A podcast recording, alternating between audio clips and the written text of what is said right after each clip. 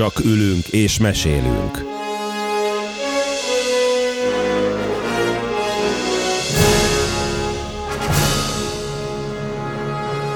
Harmadik évad. Midőn a hármashoz ér, mely sorrendben a harmadik leszen. A három amigó belecsap a harmadik műszakba. Harmadik típusú találkozásaik alkalmával bebizonyítják, hogy hármasban szép az élet. Jézusom, ezt most komolyan gondoltad? Két író és egy mindenkinek jól beolvasó most fogja magát és jó bemozgókép kultúrázza a mindennapokat. Forgács V. András, Laska Pál és Mester Ákos főszereplésével. Csak ülünk és mesélünk. Harmadik évad.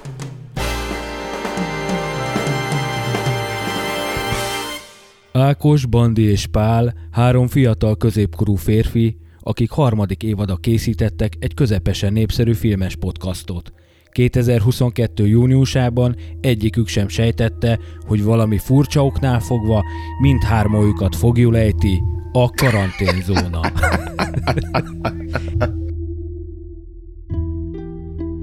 Íme a Csak ülünk és mesélünk Vesztegzárban Sketcholők című adása, melyben ismét együtt beszélget Laskapál Újbudáról, Tiszteletem. Forgács V. András Londonból, Szeretettel köszöntöm a kedves hallgatókat. valamint Mester Ákos Óbudáról a Karnevál film stúdiójából. Let me be Frank, hívjatok csak Franknek. Ez az adás úgy indult, hogy átdumáljuk a Zsótér Indi Dániel által rendezett karanténzónát, bocsánat, a karanténzónát, és lesz majd még sok minden más, de oda jutottunk, hogy a sok minden más is köthető a karanténzónához. Jól mondom, Pál? Abszolút jól, szerintem, Ákos. Mert hogy ez most már rövid időn belül a második, hát a rövid időn belül az nyilván relatív, mert fél évente jövünk egy, egy adással, de hogy, hogy ez már a második alkalom, hogy minket meghívnak magyar alkotók, magyar film alkotásra, és ráadásul ugye itt kiderült az is, hogy sőt, mind a két esetben, hogy, hogy amúgy ők hallgatják a műsort, ami talán jobban meglep engem, mint az, hogy Magyarországon filmek készülnek, az, hogy ugye ezek a magyar filmalkotók esetleg hallgatnak is minket, Szóval, hogy ránk írt a rendező úr, és így meghívott minket, és még arra is figyelt, hogy hát lévén itt vannak térbeli, meg, meg időbeli különbségek a szerkesztőség három tagja között, hogy, hogy Bandihoz is eljutatta még a, az online megjelenés előtt a filmet. I- igen, igen, megkaptam én a magam VHS kópiáját, nagyon is örül, nagyon örültem neki. Igen, ilyen nagy vízjellel gondolom, hogy oh, hogyne, screener, donut copy. Van valami furcsa és megmagyarázhatatlan ebben a karanténosdiban. Menjünk vissza egy kicsit az időben 2020 márciusába, tehát hogy amikor úgy erősen szembesült azzal az a, ez a félteke, hogy itt már pedig, már pedig Valóban Olyan- féltek-e? Tehát, hogy olyan jellegű dolgok, dologgal fogunk szembesülni egy kollektívan, mint, mint egyénileg, amivel, hát hogy mondjam, talán nagyszüleink sem, hiszen a spanyol náthaj az egy ilyen Uszkvenetto száz éve korábban ö, tört ki hasonló módon errefelé. Ö, abban a pillanatban nem csak abban a tekintetben érintette a filmgyártást a COVID-19 által bekövetkezett lezárás, hogy egy csomó film nem tudott elindulni, de egy csomó film meg pont ebből ö, az indítatásból indult el. És akkor most így áttekintek a listára, amit így tegnap ö, próbáltam összerakni, hogy mik azok az egyéb filmek, amik ö, nem csak hogy a lezárás és a Covid-dal foglalkoznak, de hogy, hogy a lezárás és a Covid idején fejlesztődtek, forgatódtak le, és azt hiszem ebből egyet, már, egyet párat már megénekeltünk. Ugye ott van például a Songbird névre Bemutatja Michael Bay. keresztelt film, ami azért is volt érdekes, hiszen egy elég, elég illusztris szereplőgárdát tudott a rendező összerántani, többek között még Demi Moore is, Bradley Whitford is szerepel ebben a filmben. Egy ilyen kisé posztapokalipszisbe áttolt, több héten, több éven keresztül tartó lezárást vizionált elénk, ígérve egy, egy jó kis B-filmet annak minden ö, rekvizitumával. Sajnos nekem annyira nem jött be. Hát ezen ne, nem vagy egyedül, ugye én is annak idején sírtam ez ügyből kifolyólag, igen. Ez egy mennyire nagy zicser lehetett így kihagyni, hogy abszolút időben és időben készül, és helyben készül, és ennek ellenére hát sajnos nem lett jó. Illetve van a másik, amit nem tudom, hogy mennyire énekeltünk meg, a Karantén Meló címmel. Azt hiszem a Netflix kínálatában lehet látni ezt a filmet. Seattle Eifor Eofor és Anne Hathaway főszereplésével, amiben egy, egy háztartásba kényszerül egy pár, akik már annyira nem szeretik egymást, viszont a lezárás az nem csak erre lesz majd jó, hogy átértékeljék a kapcsolatukat, hanem egyúttal arra is lehetőségük nyílik, hogy nagyobb mennyiségű drága követ lovasítsanak meg a Herods ö, áruházból. És akkor ebből lenne egy ilyen ö, karanténos szajremozi, Hát sajnos szintén én ebben csak az ambíciót tudom értékelni, hogy valaki belevág egy ilyen volumenű, egy ilyen ö, nagyságú filmnek az elkészítésébe, miközben, hát hogy mondjam, tehát, hogy erőteljes közegészségügyi problémákkal küzdünk. Csak annyit fűznek hozzá, hogy a Netflix például azért erőteljesen beleállt ebbe a karantén alatt gyártsunk tartalmat dologba. Ugye a december 31-én bemutatott ez a FAC 2020, 20 21, ugye a Charlie Brooker, ugye a Fekete Tükör alkotója is azt mondta, hogy hát itt most a, a lezárás maga az, ami, az, ami a rettenetes jövőt jelenné teszi, és innentől kezdve nem szeretne semmit mondani. Aztán ugye amikor elmúltak ezek a forgatási, nagyobb forgatási problémák, akkor már, már beleállt, hogy igen, lesz még egy évad a Black Mirrorból. Nagyon gyorsan Úgy, felejtünk. Hát ugye Igen. ilyenkor vannak meg, megverve sajnos az emlékezés képességgel, képességével bizonyos emberek, hogy találomra vett például léjek például én, és, és akkor igen, ez, ez meglehetősen kellemetlen szokott lenni. Szintén a Danny Bonnak volt ugye egy, azt hiszem Ezek vagyunk mi címmel, ugye eredetileg ugye a Emberség utca 8 eredeti francia címmel, angol, és, angol címen Stuck Together, tehát a, a mindenfajta, mindenfajta líraiságot nélkülöző összezárva című ezt a Hajdú Péter is megcsinálta a magyar verziót, összezárva Friderikusszal, nem? Vagy... Ö, azt hiszem, annak nem, hál' Istennek nem sok köze volt a karanténhoz. Viszont nagyon figyelemre méltó szerintem a már korábban említett művekben is, hogyha megnézitek, akkor klasszikus játékfilmes vizuális és egyéb elemekkel közelítik meg ezt a történést, próbálván egy kicsit azt a látszatot kelteni, hogy ez igazából ez a film, ez bármikor a jövőben is elkészülhetett volna, amikor nincsenek mindenféle lezárások helyben. És ennek egy éles kontrasztja például a Staged című BBC-s szitcom sorozat, amiből két évad is készült. Én a második évadot őszintén szólnál nem néztem meg, mert számomra az első az egy ilyen kerek egész, és az egész szitkom az hasonlóképpen, mint ahogy mi most egymást látjuk, egy ilyen telecsevej applikációnak az ablakain keresztül. Látjuk a szereplőket, Michael Sheen-t és David Tennantet, akik leginkább a The Trip által lefektetett két színész egy szituációba zárva próbálja meg egymást változó sikerrel felül überelni, illetve felidegesíteni, és hát ebben kevés alkalmasabb páros, mint David Tennant és Michael Sheen, akik a való életben nagyon jó barátok, és természetesen az ő élettársaik, házastársaik is előbukkantak ebben a darabban, hát illetve volt ugye egy-két nagyobb kaliberű sztár vendégszereplő is,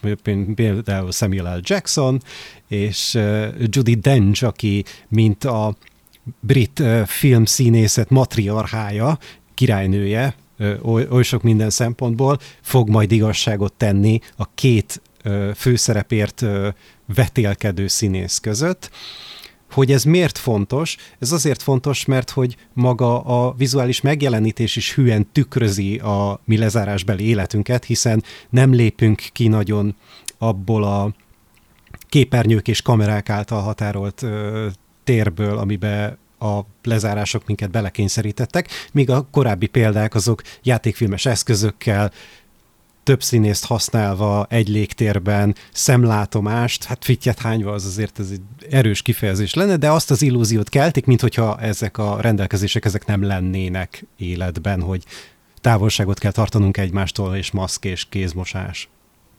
Én azt nem értem, hogy most nagyon sok produkciót említettünk, hogy a Larry David az miért nem csinált sorozatot, hiszen ugye ez egy ilyen közkeletű pletyka, hogy nála van az, hogy nagyon sok ilyen vendégszereplőnek azt mondták, hogy gyere a saját ruhádban, tehát hogy még arra se költünk. Hát most már az se kell, mert fölhívja a Larry David, és figyelj, van ilyen webkamerád, na akkor ülj oda és tessék. Tehát, hogy így lesz igazán olcsó a, a film. És a másik, ami eszembe jutott, hogy a, az élet a legjobb forgatókönyvíró, biztos szembe jött veletek is, hogy volt egy nagy telekommunikációs cégnek egy karácsonyi reklámfilmje, amiben Koltai Robert, hát akit mostanában úgy annyira nem Ákos, látunk ne, gyakran. Ákos, ezt nekem meséld el, én ugyanis erről nem hallottam, nem láttam. Mondjuk nem is ez a lényeg, de ez egy ilyen, hát ilyen nagypapát játszik, aki hívja össze a családot, de másodlagos. De a lényeg, lényeg az, hogy volt egy ilyen reklám, és hát ezt valamiért ugye az ilyen nagy multicégek nem szeretik, vagy nem mindig szeretik magyar rendezőre rábízni, hívtak egy külföldi rendezőt. És a vicc az egészben az, hogy a ruhapróbán, amikor mindenki mindenkihez odasimul, és ott volt a rendező, meg a két öltöztető, meg az összes szereplő, a ruha próba utáni napon a rendező másnap reggelő egy pozitív tesztet sikerült produkálnia, és a, konkrétan a szállodai szobából rendezte meg ezt a filmet, mert hogy akkor ő, ő ott most így izé zár alá került. Tehát, hogy ez önmagában szerintem egy tök jó filmötlet, illetve a Hallmarknak nem tudom, hogy van-e ázsiai divíziója.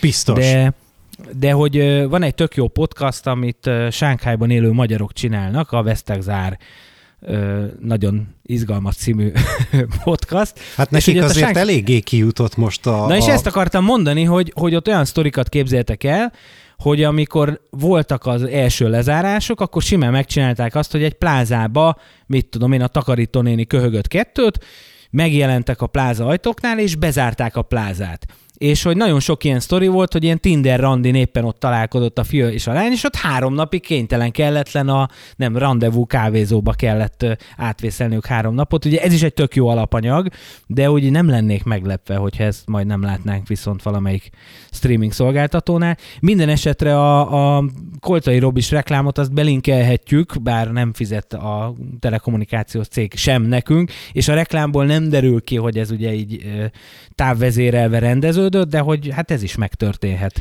Nagyon érdekes, egy, nagyon érdekes egyébként, hogy ezeket a kiváló alapszituációkat felveted, ugyanis már, már körülbelül egy héttel az első nagy lezárások után feltették ezt az obligát kérdést különböző streaming szolgáltatók kreatív igazgatóinak és filmproducereknek, hogy hát akkor mi a jövője a filmgyártásnak, hogy hát megjelenik-e a Covid például népszerű tévésorozatokban, vagy éppen forgó vagy fejlesztendő filmekben, és erre nagyon nagy százalékban azt válaszolták az illetékesek, hogy nem gondolják, hogy ez lenne a szituáció, hiszen minden annyira szörnyű, hogy az emberek mindennél inkább ragaszkodnának a, a normalitásnak a megjelenéséhez, tehát hogyha te most adott esetben el vagy zárva, akkor nem feltétlenül olyan filmeket néznél, amik a, a, a saját elzárásodról szólnak, és hát a későbbiekben is inkább megpróbálnánk feledkezni ezekről a hetekről, amiket mi kénytelen kelletlen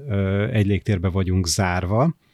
Úgyhogy a the jury is out, ahogy ezt a művelt angol mondja, még nem, nem tudunk erre alapvetően válaszolni, hogy vajon kinek van igaza ebben a tekintetben, hiszen, mint láttuk, elég nagy ö, szelete az ilyen karanténfilmeknek az elkészült és be is mutatódott az utóbbi időben, és hát ennek ugye a karanténzóna most így a legfrissebb ropogós tagja, de még mielőtt belemegyünk... Micsoda a... átkötés! De, de, de még mielőtt belemegyünk a karanténzónába, szerintem egy kicsit nézzünk meg a, a, a másik eklatáns forrása, ihlet forrása ennek a filmnek, az nem lehet más, mint, mint a The Twilight Zone című ikonikus 60-as évekbeli amerikai televíziós sorozat Rod Sterlinggel. Különböző megmagyarázhatatlan jelenségek és az, azokra adott magyarázat és a tudományos fantasztikumnak és a megmagyarázhatatlan jelenségeknek egyfajta sarokköve ez a sorozat, illetve később még ugye a végtelen határok és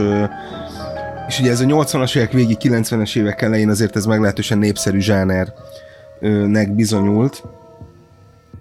illetve futottak még, a Alfred Hitchcock bemutatja, meg hát a Denekroidnak az Y-akták, szóval, hogy az, ki ne hagyjuk ezt a... Akkor még menjünk is tovább, és gyakorlatilag a 1948-as ugye a Hitchcocknak a Kötél című ö, alkotása, ami gyakorlatilag ugye egy szobába ö, rendez egy, egy játékfilmet, és innentől kezdve a producerek kedvenc műfaja ez a típusú dolog, hiszen itt nem kell külsőbe menni, és akkor minden, mindenki ott van, minden színész ott van, és, és röviden le lehet forgatni az egészet.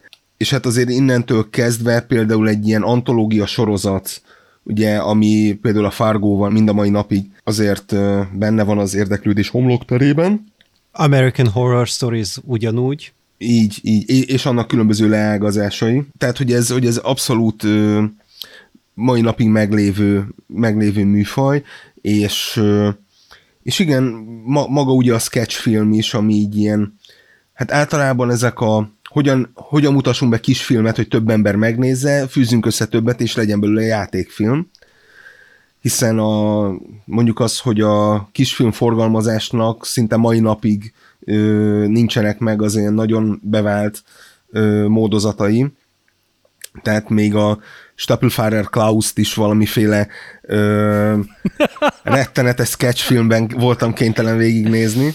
Vagy a Kentucky Fried Movie, hogyha már a Zaz Connect uh, Zaz kapcsolat. Persze, persze, persze. Gyönyörű, gyönyörű. Hát csak ugye itt is, itt is meg kell különböztetnünk ugye két alapvető műfajt, ugye amikor van, a, van az első változat, amikor egy alkotótól jönnek a különböző kis sketchek, illetve a másik, aminek az eklatáns példája is számomra ö, hát mindenképpen a saját filmnézési szokásaim szempontjából egy ilyen történeti mérföldkő a Jött egy busz 2003-ból, ami, hogyha jól emlékszem a, a, a körülményekre, akkor az, az inkább egy kompromisszum eredménye volt, mint sem ö, tudatosan egy ö, sketchfilmnek a fejlesztése, de hogy abban például a korszak fiatal, feltörekvő filmesei készítettek egy-egy, egy-egy kis vinyettát, ami, ami így összekötődött a, a busz tematikával.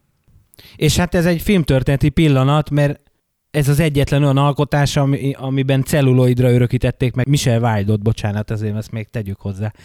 Egy röpke ö, önazonos jelenettel egyébként. Hát ha csak nem volt egy olyan időszak így a, a, az életmű korai szakaszában, amikor forogtak filmek 16 mm-re, szerintem valószínűleg igazad van. Nála már nem.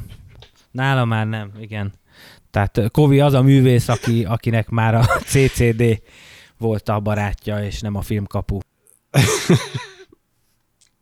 Hát ha már sketchekről, bizonyos dolgok összeállításáról van szó, azért mondjuk a 70-es években például ezeknek a, az erotizmus lábvilágától sem teljesen idegen ö, sketcheit azért ö, elég erősen ö, preferálták, akár olasz, akár francia producerek.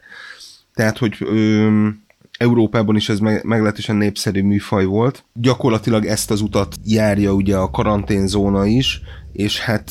De várjatok, várjatok, hogy, hogy, hogyha már, bocs, de jött egy busz, azt hittem, hogy itt akkor innentől kezdve kiserken, hogy mi magyarok nem is állunk ebben olyan rosszul, hiszen a, a 2003-as film után jött ugye az Enyedi osztálynak a, a Nekem Budapest, ami szintén egy sketchfilm, aztán jött a Magyarország 2011, itt halka jegyezni meg, hogy azért ezek a jött egy busznak a sikerét már nem ismételték meg, de mégis ugye hát műfajban ezt, ezt akartam mondani, hogy ez neked fontos. Hát meg még annak a 11-két embernek, aki statisztikailag nézve a következő 20 évben a, a doktoriában vagy a diplomamunkában majd erről ír. A, azt hittem, hogy azt mondod, hogy, hogy, hogy statisztailag, mert hogy játszottál benne, de nem, akkor nem, ezek szerint nem. A... Hát amú, a, amúgy a Tarbéla verzió, tehát hogy az ő része ugye a ö, Magyarország 2011-ben, hát ott ö, abszolút, abszolút el lehet ezt képzelni.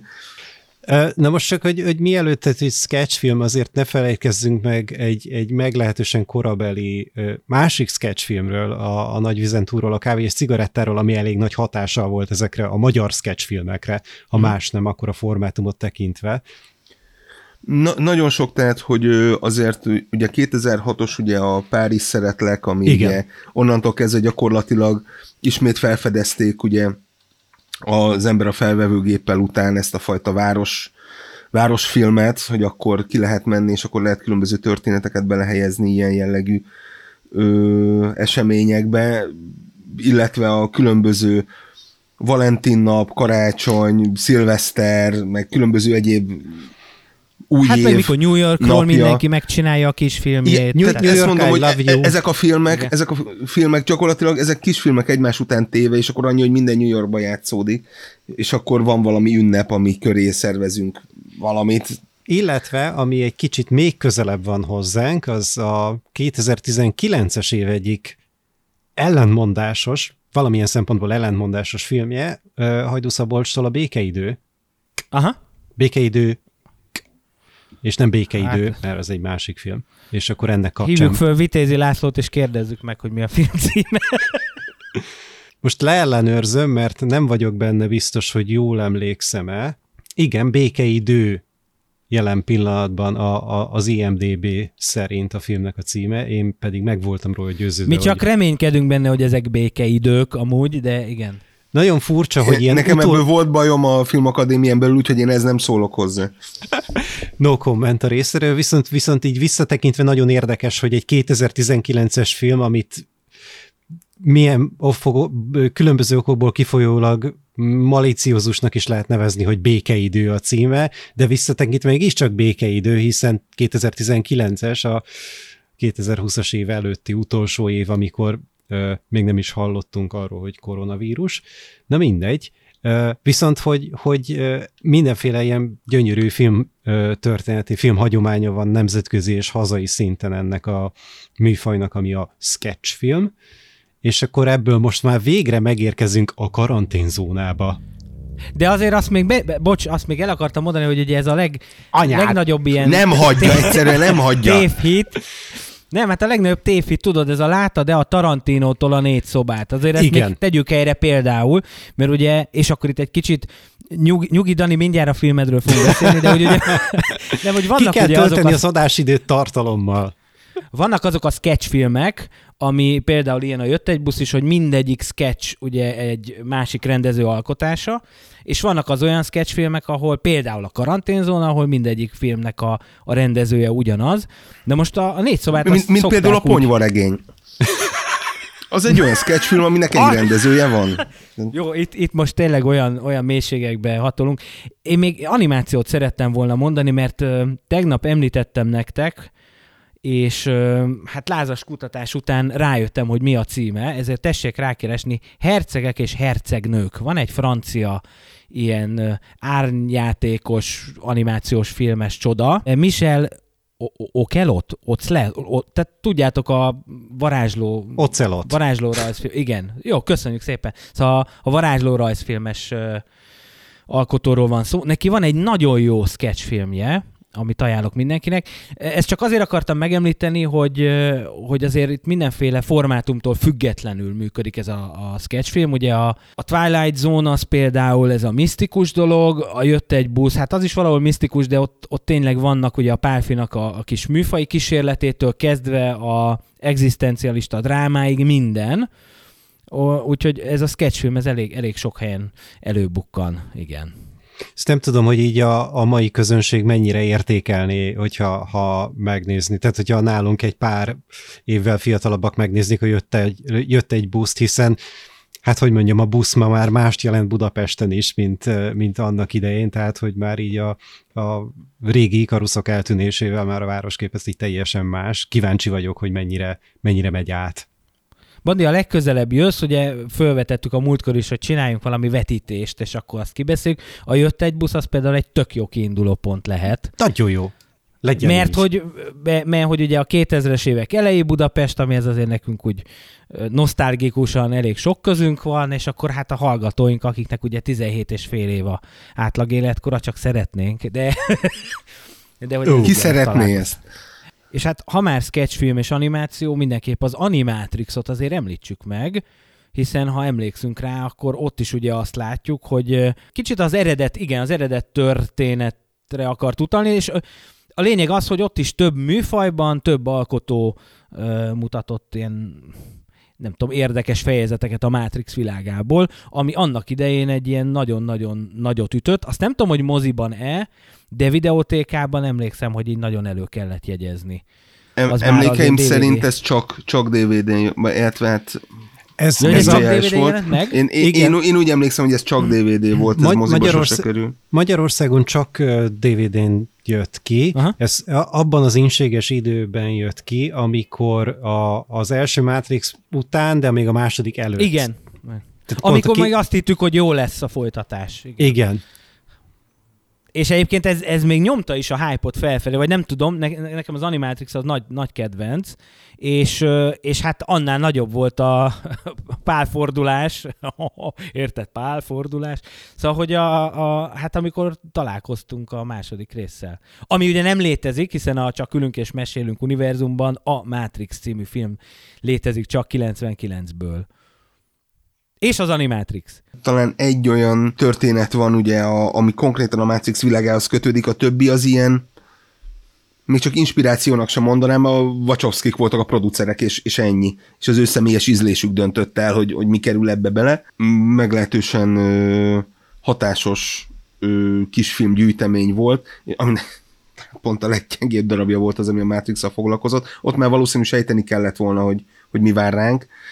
De hát ugye ki tudta, ki tudta azt előre. Meg hogy, hogy gyakorlatilag ez is ugye a, Matrix utáni, ugye 2000-es évek elejé hype, amíg ugye nem készült el a második rész, és akkor ugye könyvek, és a különböző ilyen konyha filozófiák, és hogy ö, valójában mit jelent a kanál, mit, mit jelent Jézusnak lenni egy teljesen elembertelenedett világban, és a, Igen, amikor így mentél le az aluljáróba, és akkor ez a Zen és a Matrix, meg ilyen, igen, igen. igen, igen, igen. Az, az így megfinanszírozta, igen, igen. igen. A Tao Te King és a Matrix, és a minden és a Matrix. Tehát, hogy Igen, akkor- igen, igen. Matrix Jimmy testőre voltam, tehát, hogy mind, minden volt már végén. Hát igen, de mindegy. Ö, igen. Szóval, hogy megnéztük a karanténzónát, és ö, hát szerintem egy kicsit az alkotókról beszéljünk, mert hogy ö, mielőtt, mielőtt rátérnénk magára a filmre, Bandi, kidolgoztál két kurva jó átkötést, erre Ákos közbeszól, elkezd valamiről beszélni, és jó, akkor erről ennyit. Na nézzük a izet. és most más. És most más. Disznók elé a gyöngyöt. Ne, ne, nem, csak, tehát, hogy még mielőtt, ez is inkább egy ilyen stopler akar lenni, mert most nem a karanténzónáról lesz még szó, hanem. Rémi Dánielről, és ugye az állandó szerzőtárs, vagy, vagy párostárs, vagy hogy, hogy szokták ezt De mondani? ez az első filmje, hogy lenne állandó? Ne, ne, ne, ne, tehát hogy az, az ember, a figura, a, a brand, ö, az, hogyha valaki a munkásságát figyeli, ugye a Mucsicska Lászlóval elég sok platformon, kérlek szépen ők így jelen voltak, akár mint videóújságírók, akár mint ö, podcasterek, ne felejtsük el ugye a Elmondjuk a megoldást. Roboraptor.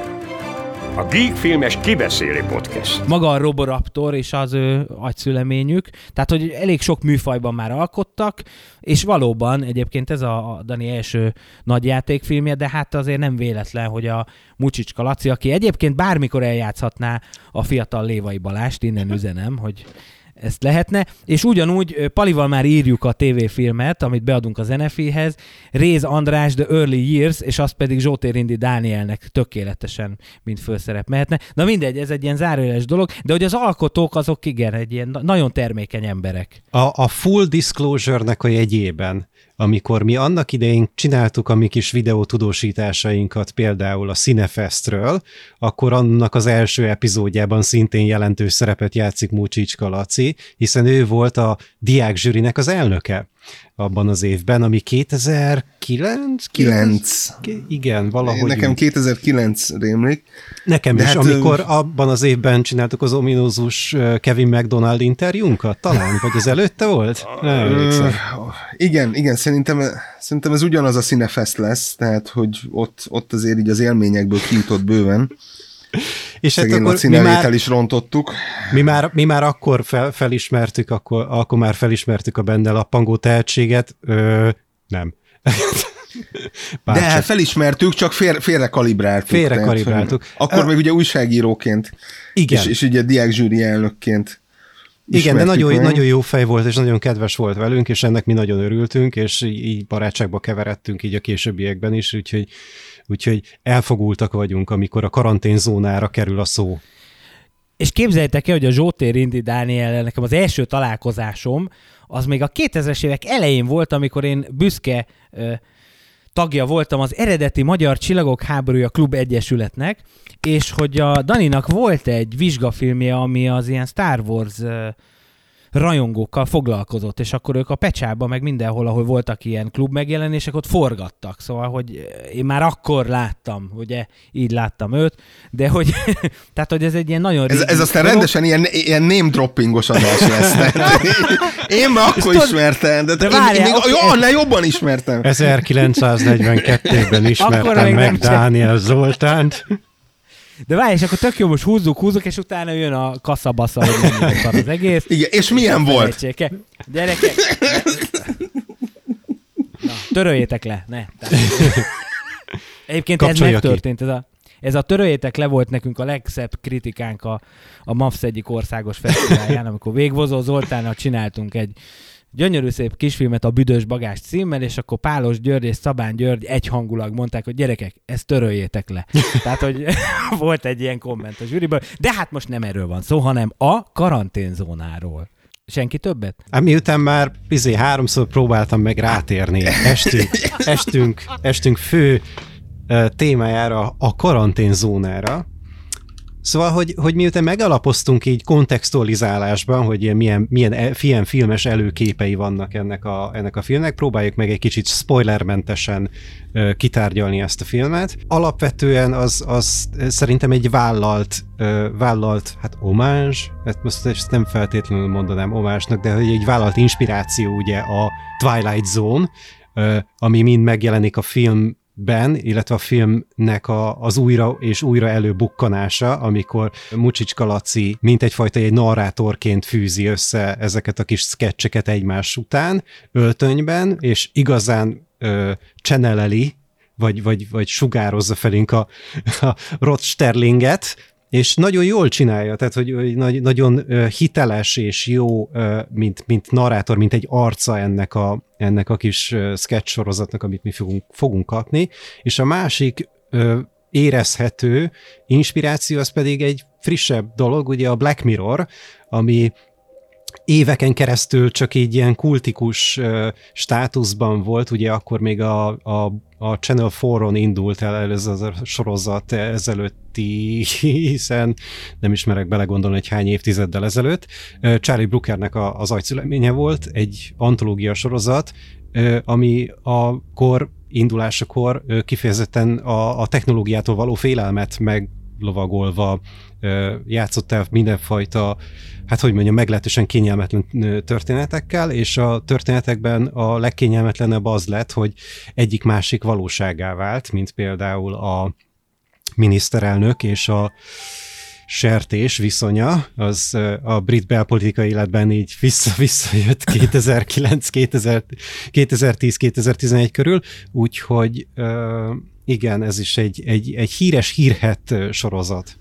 Hát illetve még ugye a Nosedive, tehát ugye a harmadik évad első epizódja, ahol gyakorlatilag a társadalmi pontrendszert valósítja meg, ami hát gyakorlatilag kínai nagyvárosokban ma már az a kézzelfogható valóság. És ezekre a, a Black Mirror által felvetett meglehetősen kényelmetlen és egyébként is zavarba ejtő ötleteket és, és drámai helyzeteket fogja a film megjeleníteni, mindez természetesen az elzárásnak a kontextusában, és ez, ez mindenfajta drámai helyzetet el lehet képzelni, az egzisztenciális szorongástól kezdve a párkapcsolatokon át, a különböző nézőpontoknak a keveredéseig, és azoknak a megütközéseig. Szóval ez egy, ez egy meglehetősen izgalmas vinyettákból álló sorozat, és szerintem tehát, hogy mondjam, le a kalappal az alkotók előtt, ez egy fantasztikusan megvalósított film, tehát hogyha filmszakmai szempontból nézem, a megvalósítás, a kameramunka és stb. az, az szerintem kiváló, és egy, egy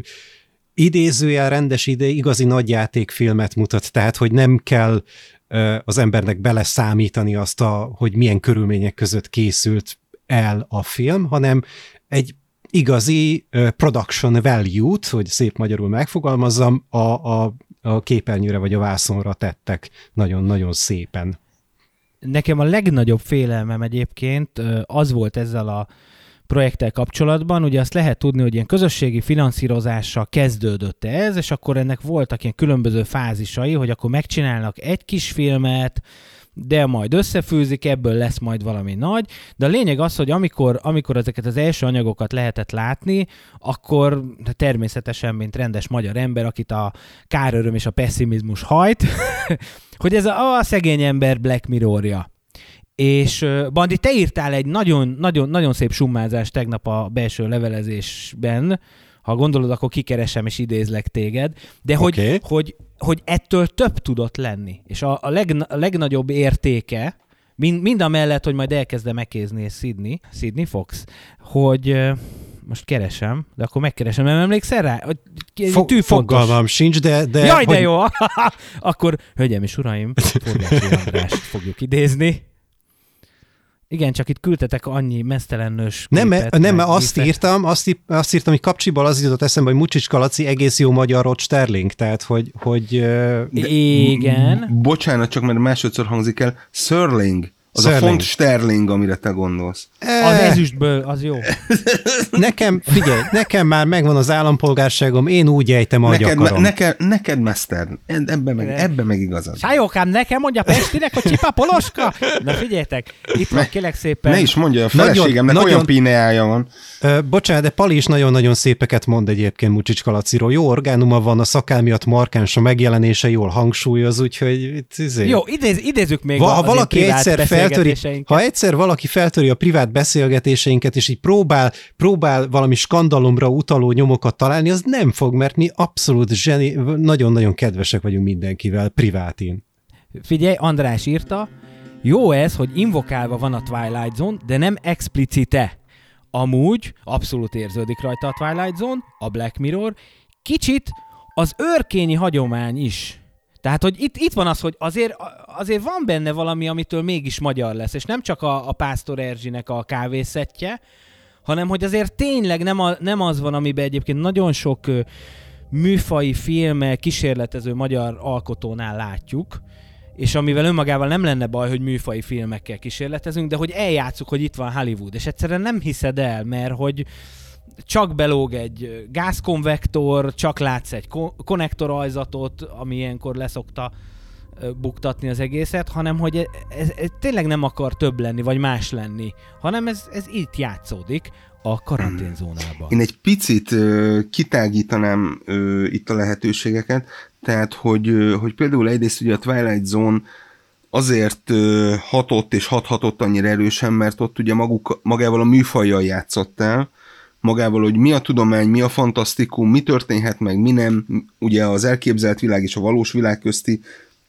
különbségek ütköztetése, és például ezeket a hagyományokat vannak olyan részek, ahol követi, és van egy olyan ö, rész, ugye, mint általában, ö, amikor magyar filmesek foglalkoznak amerikai zsánerekkel, akkor az ered, a végeredmény az meglehetősen hihetetlen, hiszen amit hajlandó vagyok elhinni, hogy Los Angelesben így mennek a dolgok, tiszt, tökéletesen tisztában vagyok, hogy Budapesten viszont nem. És ö, Abszolút érzi a vannak... helyét, abszolút érzi a helyét, tehát, hogy amikor, amikor látod beszélni a, a különböző szereplőket ilyen Zoom meeting, Zoom üzleti meetingeken, akkor nem érzed úgy, mintha ez egy ilyen valóságtól elemel dolog lenne, hanem abszolút a, a saját valóságodban tapasztalható dolgokból indul ki. És hát köszönhető ugye részben a Makranci Zalán tenyérbe mászhatóságának. Nagyon jó, nagyon jó. Én, én ütném a fejét, ami azt jelenti, hogy kiváló a, kiváló a szerep. És ugyanígy, ugyanígy, ugyanígy a, a fantasztikus guest starringja, ugye, vendég megjelenése Onodi Eszternek, mint, a, mint az ilyen multis felsővezető, vagy, vagy középfelsővezető, tehát ez a nagyon erős mink, nagy szemüveg, izé, kedves szavak, de azért... Onodi, jó, Eszter, tehát, Onodi Eszter is azoknak a színésznőknek az egyike, aki egy időben a 2000-es évek elején nagyon-nagyon foglalkoztatott volt, és aztán különböző nem, nem részletezném, hogy, hogy hogy áll a szakma a bizonyos életkort betöltő nőkkel, sajnos emiatt hanyagolták, és most hál' Istennek megint, megint van egy kicsit vissza foglalkoztatva, és ez nagyon-nagyon jó, mert egy nagyon-nagyon jó színésznő. Igen, egyébként a Mácsainak van egy tök jó beszélgetése arról, hogy miért nehéz vezetni egy társulatot, mert hogy a dráma irodalom egyszerűen úgy van megírva, hogy egy bizonyos korban nagyon kellenek a női szereplők, aztán a nagymamák kellenek. Tehát, hogy ez egy ilyen iszonyat nehéz Van, dolog. va- van egy gap, de ebben egyébként, tehát maga, igen, tehát azért 2000-es évek elején ilyen meseautó, meg ilyesmikben, Boldog születésnapot, ez 2005. Ó, oh, de jó volt az. és, és ugye ott még ugye még mint fiatal lány szerepel, aztán ugye valami Amerika, hát, ez- hát ez gyakorlatilag ez ugyanez, ez Igen. ugyanez. Ö, és ugye amikor így már jöttek volna az ilyen anyuka szerepek, akkor ugye ő is egy picit ö, visszavonult, inkább színházra koncentrált, családi életre, stb. Mondjuk zárójában el tudom képzelni, hogy nem volt éppen elárasztva mindenféle felkéréssel. A Pál utcai fiúk, azt hittem, hogy azt az... Volt ez az olasz sorozat. azt? Igen, igen, Azért, igen. azért, mert volt ez az olasz sorozat, ami Ami volt egyszer benne, lement az. RTL-en, soha többet az életben. Miért hoztam volna fel? De hogy jön ide a Molnár Feri? Na mindegy. Hát tolószékkel. és Separate checks, please. igen. És ne, tehát, hogy tehát, tehát nála az aranyélet volt az a dolog, amikor ismét egy maga az alapanyag is olyan volt, ugye a Turóci Szabolcsal ugye egy olyan párost alkottak, ami már egy, már egy kipróbált és színházi körülmények között működő dolog volt, és ugyanezek az energiák működtették. Utána abszolút már, már megtalálták ezek a típusú ilyen idősebb, ötvenes női szerepek. De azért, azért még egy nagy-nagy játékfilmes ö, visszatérése volt a Anyám és más futóbolondok a családból. Igen. Mert hogy ott, ott meg láttuk azt, hogy ö, x évesen is el tudja játszani a szerelmes kamaszlányt, meg a családot összetartó anyukát, meg a nem tudom mi. Na mindegy, jövő héten Fűranikóval foglalkozunk. Én azt gondolom, hogy most egy kicsit menjünk, menjünk tovább a, a, a karanténzónában. De hogy, tehát hogy mondjam, tehát hogy ne, ne, ne akadjunk le a nagy neveknél, mert hogy, hogy mondjam, tehát hogy nekem, nekem az egyik kedvencem a, a Pásztor Erzsi-nek a, a történetvonala, aminek a hatóságilag a címe, azt hiszem. És nagyon jó a Pásztor Erzsit mindig jó látni egyébként is, de hogy abban a szegmensben éreztem a legerősebben a, az örkényt, mind a mellett, hogy természetesen ott van a már korábban tárgyalt egyéb előképek is, de abban éreztem én a legerősebbnek az őrkényt, és nem csak Pásztor Erzsi miatt, hanem a másik két szereplő is, hogy mondjam, tehát hogy, hogy ugyanannyira jó.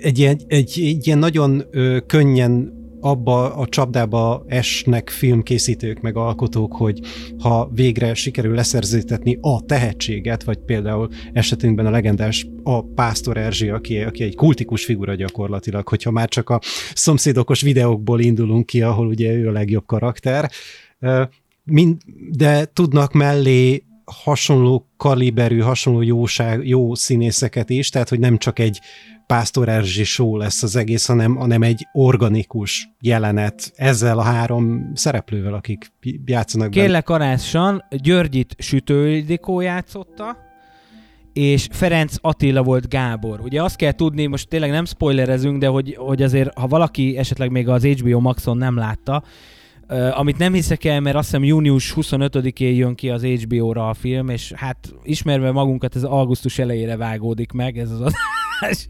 De hogy a lényeg az, hogy a hatóságilagnak az alapfelvetése az, amikor ugye idősek, egyedülállók telefonon hívhatnak egy vonalat, ezt általában a legtöbb önkormányzati gyorsan megcsinálta, hogy, hogy egy ilyen hotline, hogy lehet kérni a segítséget az önkormányzattól, hogy akkor kijön két szociális munkás, vagy aki éppen van, és egyébként ez a két figura is olyan, hogy Györgyike valószínűleg az adóosztályon volt, Gábor meg az építési engedélyekkel foglalkozott, tehát hogy kijön két ember, ilyen kis név, névtáblával, és akkor tessék mondani, mit hozzunk a Tesco-ból. És hogy ez egy abszolút létező dolog volt, tehát ha valakinek vannak idősebb családtagjai, akik igénybe vették, akkor valószínűleg hasonló leírást kaphattak az ilyen munkatársakról. Meg az olyan kis finomságok, hogy akkor a Pásztor Erzsi felhívja ezt a vonalat, és amilyen opciók vannak, és amit mond a géphang. Tehát, hogy rögtön megérkezünk Magyarországra. Szóval, hogy ez egy, az egy jó dolog. De azt, hogy miért hívja ő ezeket az embereket, és mi történik, hát arról bővebben majd a karanténzónában. De hogy azért is akartam mindenképpen ezt a, ezt a szegmest, ezt a kis vinyettát felhozni, mert ez az a Szent Grál, nem, nem feltétlenül akarnám Szent Grálnak nevezni, de, de úgy érzem, hogy legalábbis az elmúlt pár évtizedben egy csomó ö, magyar filmes tűzte azt az ászlajára, hogy meg kell teremteni a magyar műfai filmet, és hát ennek a, a, az eredménye általában argó kettők szoktak lenni, tehát hogy nem feltétlenül lesz ez egy ilyen nagyon sikeres próbálkozás. Talán így az üvegtigrist tudnám mondani valamilyen szinten filmnek, de az se biztos. Minden esetre én ebben látom, a, a, a hatóságilagban látom a leginkább kikristályosítva azt, hogy hogy kellene kinéznie egy magyar műfai filmnek, úgyhogy, úgyhogy ezért is különösen kedves nekem. Mindazonáltal nem, nem ez a legjobb, nem ez a legjobb sketch filmben, tehát számomra az első jele annak, hogy, hogy nem egy olyan próbálkozást látok, ami ugye te is mondtad, hogy közösségi finanszírozásból készült, és kvázi darabonként állt össze. Nekem nem tűnik darabokból összeálló valaminek, nekem egy koherens egésznek tűnik, és ami ezt a leginkább megalapozta, az a legelső vinyett, a legelső sketch, ami, hát hogy mondjam, jó, oké, nem vagyok a legjobb horrorfogyasztó, de hogy, hogy belém, rendesen belém rakta az ideget. Tehát, hogy, Ez az ö, Egyedül című, igen. ugye? Aha. Nagyon érdekes. Na itt majd lesznek parázs viták, kérlek szépen.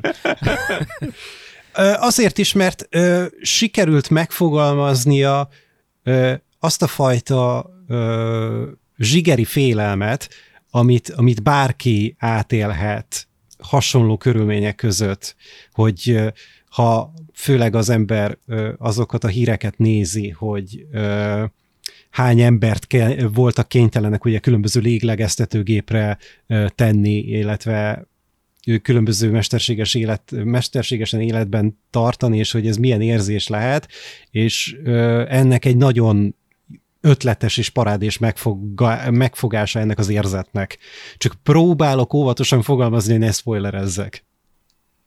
És egyébként, ha már, ugye itt öt történetet látunk, és mi még azt is megtudtuk, exkluzív, csak itt, csak most, csak nektek, hogy 2020 szeptember és 2021 februárja között voltak a forgatások, és hogy a hatóságilag volt az első, amit leforgattak, Ö, az, mindegy, a többi az talán nem is olyan fontos, hogy milyen sorrendben, de hogy nem abban a sorrendben, amiben a filmbe bekerültek, illetve nekem még az egy érdekes döntés, hogy hogy hogy fűződik össze, vagy mi volt a, a kiválasztási szempont, amikor végleg összeállították a, a filmet, mert hogy én azért annyira nem mondanám azt, hogy ez százszázalékosan koherens és, és egybe van a, a, az egész, független attól, hogy ugyanaz volt a rendező. Annak nagyon örülök, hogy, hogy lényegében öt stáb dolgozott, nem is állandó volt az operatőr, volt egy vezető operatőr, volt egy vezető vágó, és szóval nekem egy kicsit fura volt a, az első film, hogy azzal kezdünk, mert nem tudom, a legerősebb kezdése, vagy a legviccesebb kezdése, az, az lehet, hogy nem ennek volt, ha visszaemlékeztek rá, és a kedves hallgatók reméljük már akkor hallgatják meg ezt az adást, amikor végignézték a filmet, hogy, hogy annak az eleje úgy kezdődik, mint egy barátok közt. És én megmondom őszintén, hogy én ott egy kicsit be voltam kakálva. Az a baj, hogy úgy is végződik. Hát azért a mucsicska nem, nem sokszor sétál be a barátok közt díszletébe. Na, de hogy a viccet félretéve, hogy, hogy, hogy, hogy ott volt egy olyan kezdés, amikor egy kicsit így azt mondtam, hogy úristen, megint át lettem verve egy tök jó tréler után. Aztán szerencsére mondom, tehát, hogy így, így van, van benne megfelelő twist ahhoz, hogy, hogy azt mondjam, hogy jó, akkor ez nem, szerintem nem egy barátok közt, de hogy ez egy ilyen fura szerkesztési mód, hogy nem lőtték el a legnagyobb patront, például egyrészt akár azzal, hogy a Pásztor Erzsivel kezdünk, másrészt akár azzal, hogy van egy későbbi epizód, a Húsbáb, és innen gratulálunk akkor, hát sokszorosan már ugye a Hámori Daninak, aki, aki aki hát nem tudom, legyen szó tört nyakról, meg összenőtt ujjakról, vagy bármiről, amit a Dolog című filmben láthatunk, azt ő így a kis ujjából kirázza, és tökéletes munkát végzett ezúttal is. Tehát, hogy miért is hoztam fel a húsbábot, úristen? Hát, hogy nem ezzel a, a Ja, indította. hogy, hogy, hogy mivel, igen, hogy indult. mivel, igen, igen, És, igen, igen, igen. Ö, szerintem ez egyébként egy teljesen logikus döntés. Én ö, egy ilyen folyamatosan emelkedő téteket látok, tehát nem egy hullámzást, ami elképzelhető, hogy jobb, jót tett volna a filmnek. Nekem gyakorlatilag, ahogy ö, jelenlegi ö, vágás van, úgy, úgy erősödnek a történetek. És úgy vannak egyébként az ötletek, amik ö, az elején nagyon hát hogy mondjam, kiátszatlanok, tehát hogy el, általában így ö, nincsenek befejezve, csak úgy abba vannak hagyva. Tehát, hogy ö, Mondjuk ez jellemző erre a műfajra, tehát hogyha az Akart, akartam valami- mondani, hogy ez nem feltétlenül hiba, tehát hogy azért ott, ott ö, szerintem megtalálták azt a pontot, hogy hol kell elengedni a történetet. én ezzel nem feltétlenül értek egyet, tehát hogy... De hát ezért ö, vagyunk itt, Pali. Igen. Akkor kérném a két kiló krumplimat. És, és hogy, ez ö, olcsó hogy valójában a... Nem, már nem. És, Miért a krumpli az nem hatósági áras? Nem, sajnos. De ez egy másik műsor, tényleg. Tehát, Krumpli, hagyma. úr, kérem, ne telefonáljon be többet. Tessék letenni a telefont. Rohadt egyfajta a pesti ember. Általában ugye egy ötlet fel van vetve, megismerjük a karaktereket, egymás közti interakciók megvannak, és én ö, veletek ellentétben mondjuk talán az utolsó kettőnél, illetve különösen a legutolsó történetnél érzem azt, hogy megfelelő ponton van lezárva. Az történetek nagy részénél nem éreztem ezt azt éreztem, hogy egy, ö, hogyha ennyi idő van rá, akkor abba a történetbe odáig kell elvinni, hogy 20 perc alatt ezek a fontos párkapcsolati problémák, anya-gyerek viszony, egyéb családi viszonyok, akkor legyenek odáig kijátszva, hogy a 18. perc végére akkor már én is tudjam azt, hogy igen, ez a, ez a történet egészen idáig elmehet. Hiszen, hogyha már egyszer be vagyunk zárva egy lakásba, egy teljesen zárt térbe, nem látunk ki, külvilágot nem nagyon érzékeljük, ugye egyszer-egyszer az ilyen videóhívások révén azért van némi kapcsolat, de azért az se sok. Ezzel ugye megvan, megvan teremtve a, a klaustrofób érzet, akkor azért csak ö, kellene valami olyat, hogy ha már egyszer egy lakásban vagyunk, akkor ott viszont történjen meg minden, aminek meg kell történnie.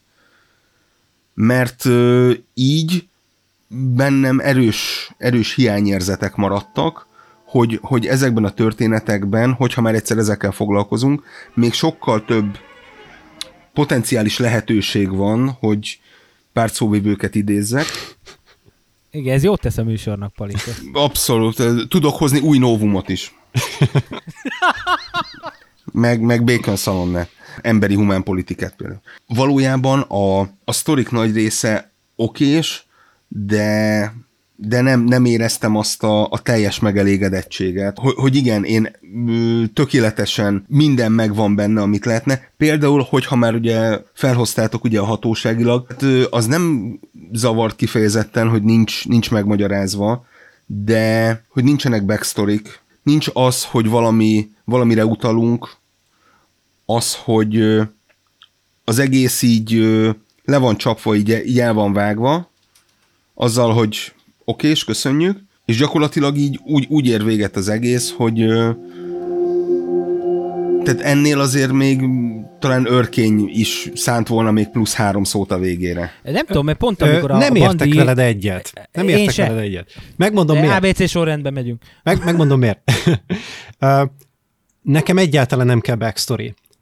Szerintem most is egy kicsit a production design-t is dicsérjük, tehát hogy kérdés, hogy ugye mennyire, mennyire volt a berendező, men- mennyire a helyszín és mennyire a berendező, ezt ugye nehéz uh, ilyen és uh, ehhez hasonló körülmények között eldönteni, de én most azt fogom vélelmezni, hogy ez a berendezőnek a műve. Nekem a, a Pásztor Erzsi karakterének a lakás, ne, ne izé, Ilonka néni, Ilonka néni a karakterneve. Szóval Ilonka néni lakása a számomra rendkívül kifejező, és hogyha ö, vannak ö, ilyen idősebb ö, emberek a, a mi, mi életünkben, akkor mi tudhatjuk, hogy hogy néz ki egy egyedül élő, magányos idős, idős ö, rokonunknak a, a lakása. Én nem szorulok konkrétumokra, nekem nagyon-nagyon tetszett, hogy inkább a viselkedés, inkább a, ahogyan Ilonka néni fogadja a, az őt, őt segítőket, beszéljen arról, hogy ő hogy is érzi magát, hogy ő milyen helyzetben van, és milyen szituációban. És számomra a lezárás az azért is passzol, így ehhez az élethelyzethez, mert hogyha kivesszük a dologból a természet felettit, vagy a megmagyarázhatatlant, akkor is egy, egy ilyen tökéletesen jól érezhető, hogy, hogy mi történik ezekkel az emberekkel a, a lockdown alatt, és hogy mi történt nagyon sok uh, ilyen egyedül élő magányos uh, idős emberrel a lockdown alatt. És az, hogy a, uh, a két vendég, a két látogató, akit elméletileg azért küldtek, hogy segítsenek neki, nem csak, hogy nem tudnak neki segíteni, de igazából az események annyira meg zavarják őket, szerintem ez a legmegfelelőbb kifejezés, hogy, hogy felejtsük el, hogy ez az egész egyáltalán megtörtént.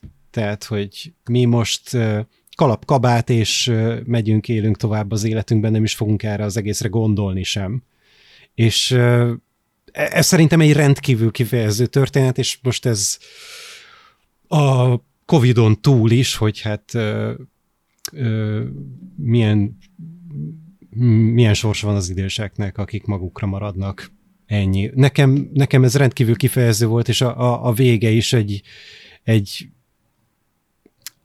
nehéz ez így, hogy az ember nem lőhet le poént, de hogy, hogy nekem nekem tökéletesen helyén volt a vége, és az is, hogy ennek nincsen következménye. Redenszki Bernadett, bocsássatok meg, de akkor említsük meg a, a látványért felelős fő főember nevét, meg még néhány nevet meg fogunk említeni. Hát figyelj, Bandi, ritkán mondok ilyet, de egyetértünk. Én először a, hatós, a hatóságilagra ott még a moziteremben kicsit mérges voltam, mert valahol mert, mert, mert nem úgy indul, tehát hogy úgy indul, ahogy, hogy mondjam, tehát hogy mi, mi a Pásztor Erzsinek a munkásságából indulunk ki, mi nem abból indulunk ki feltétlenül, hogyha nem a Pásztor Erzsi játszotta volna ezt a karaktert, hanem olyas valaki, akinek a munkásságát mi nem, nem ismerjük, akkor nyilván a, az attitűdünk is más lett volna hozzá, de nekem, nekem nagyon jó, jó volt ez a csavar. Hogy... Szerintem te félreértettél, ami lehet, hogy az én hibám. Én azt mondtam, hogy az első három történet, amiből a harmadik ról beszélsz te most. A hatóságilag. Igen. Igen. Az a harmadik történet. Igen. Ez a harmadik, igen. Igen. Igen. Az első három történet nekem összességében kevés volt, és nem kellően átgondolt. És most csisteregjen. Na, szóval, hogy, tehát, hogy én ott, ott, ott mérges voltam egy kicsit a harmadik végére, de aztán átgondolva azt, és főleg amit írtál ugye az örkényen meg, hogy mitől magyar Igen. ez a dolog, pont ettől magyar, hogy ez a két önkormányzati, aki kap x ezer forint plusz izé, jutatás, meg kafetériát, hát ő nem fog itt izé Mulder ügynököt megszállít. meg tudod, ez a, hát és az a sok papírmunka, érted? Igen. Tehát, hogy így Igen. ott hagyják a fenébe Terézváros közepén, és pont, ami, a vége, ami... pont a vége a jó. Ö, ezt Igen? Azt Pont te, a vége a jó. a... Közben, nem, Akkor az eleje haragudj. is jó, a vége tehát, Ja, hogy mondjam, közben. sz- sz- Jó, szerintem, oké. mi, szerintem mi, hogy két mondjam, hajóban két, nevezünk. két malomba Nem, nevezünk. két valóban nevezünk. Jó. Elbeszélünk egymás mellett, és ezt már három éve. Én meg Ez folyamatosan a vicc. levegőbe beszélek. A mikrofonban Öm. vicces, Pali, az hasznosabb. Holó. Tehát, hogy alapvetően a harmadik résznek az eleje jó, meg a vége jó, ami a kettő között történik, hiszen ez, hiszen ehhez a történethez, ennek az elmondásához ö, egy természet fölötti szálbehozása tökéletesen felesleges. Jó, akkor megnyugodtan mégsem értünk egyet. Nem tudom, nekem pont ez a kicsit csehszlovák középső rész, hogy ott szenvednek De a... pont nem a... attól, de pont a csehszlováknak az a lényege, hogy minden, ott nincs természet feletti, ott nincs megmagyarázhatatlan, hanem rögvaló van, és átél dolgok vannak, és egy teljesen másik szempont behozása van, ami, hogyha ö, megtalálta volna a csávó a Igen. ö, távirányítót a izé alatt, és azt mondja, hogy de hát ott van, és a Ilonka néni azt mondja, hogy hol?